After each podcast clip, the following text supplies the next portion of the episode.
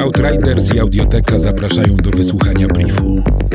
Cotygodniowego przeglądu ważnych informacji ze świata. Brief.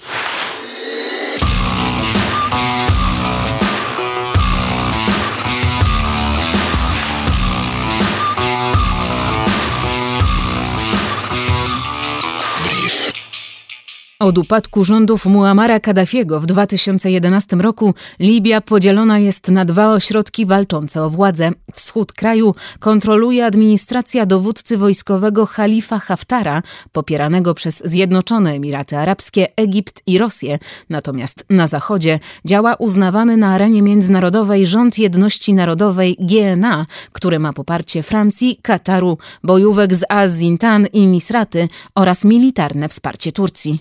Poza żołnierzami wysłała do Libii oddziały protureckich bojówek syryjskich. Znaczna część południa jest kontrolowana przez lokalne plemiona i inne grupy zbrojne. To wszystko przyczynia się do kryzysu politycznego i gospodarczego. Według Libijczyków to skutek wewnętrznych podziałów oraz interesów obcych mocarstw. Haftar i jego libijska Armia Narodowa LNA chcą zdobyć władzę w całym kraju. Według dziennikarzy New York Timesa na zarządzanym przez Haftara terenie panuje nieporadny autorytaryzm, który jest pod wieloma względami bardziej surowy i bezprawny niż za czasów Muamara Kaddafiego. Meczety przejęli islamscy ekstremiści, milicje plemienne dopuszczają się zamachów, uprowadzeń i zabójstw, a mieszkańcy skarżą się na korupcję i bezkarność władz. Dostęp do Bengazji, siedziby Haftara i LNA dla zagranicznych dziennikarzy i grup reprezentujących prawa człowieka jest poważnie ograniczony.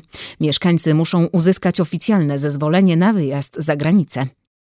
Urzędnik ONZ Jakub El-Hillo uważa wpływ wojny w Libii na ludność cywilną za niemożliwy do oszacowania. Około 900 tysięcy osób potrzebuje pomocy. Ponad połowa z nich to kobiety i dzieci, a ponad 30% to imigranci i uchodźcy. Unia Europejska postanowiła rozpocząć misję morską i powietrzną, aby wstrzymać nielegalne dostawy broni do walczących w Libii frakcji. Misja będzie ograniczona do wschodniej części Morza Śródziemnego.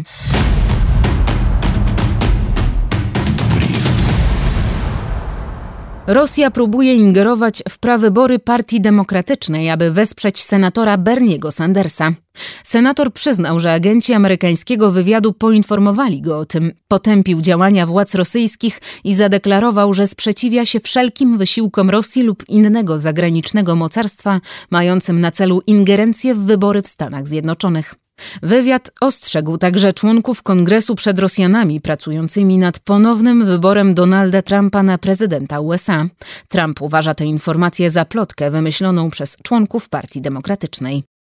Jednoczesna ingerencja Rosji w wybory na rzecz i Donalda Trumpa i Berniego Sandersa podkreśla jej wysiłki podejmowane w celu destabilizacji amerykańskiej sceny politycznej. Zaangażowanie Rosji w kampanie dezinformacyjne i propagandowe ma naruszyć system demokratyczny i osłabić pozycję USA. Władze rosyjskie zaprzeczyły tym zarzutom, a rzecznik prezydenta Federacji Rosyjskiej Dmitrij Pieskow powiedział dziennikarzom, że to paranoiczne oświadczenia, które nie mają nic wspólnego z prawdą. Amerykańskie agencje wywiadowcze uważają, że przed wyborami prezydenckimi w USA w 2016 roku Rosja zastosowała strategię cyberataków, dezinformacji i fałszywych wiadomości przeciwko kandydatce Partii Demokratycznej Hillary Clinton, wzmacniając pozycję Donalda Trumpa. Tak zwane fabryki internetowych troli produkowały fałszywe konta udające amerykańskich użytkowników i dzieliły amerykańskie społeczeństwo w kwestiach imigracyjnych, religijnych i rasowych.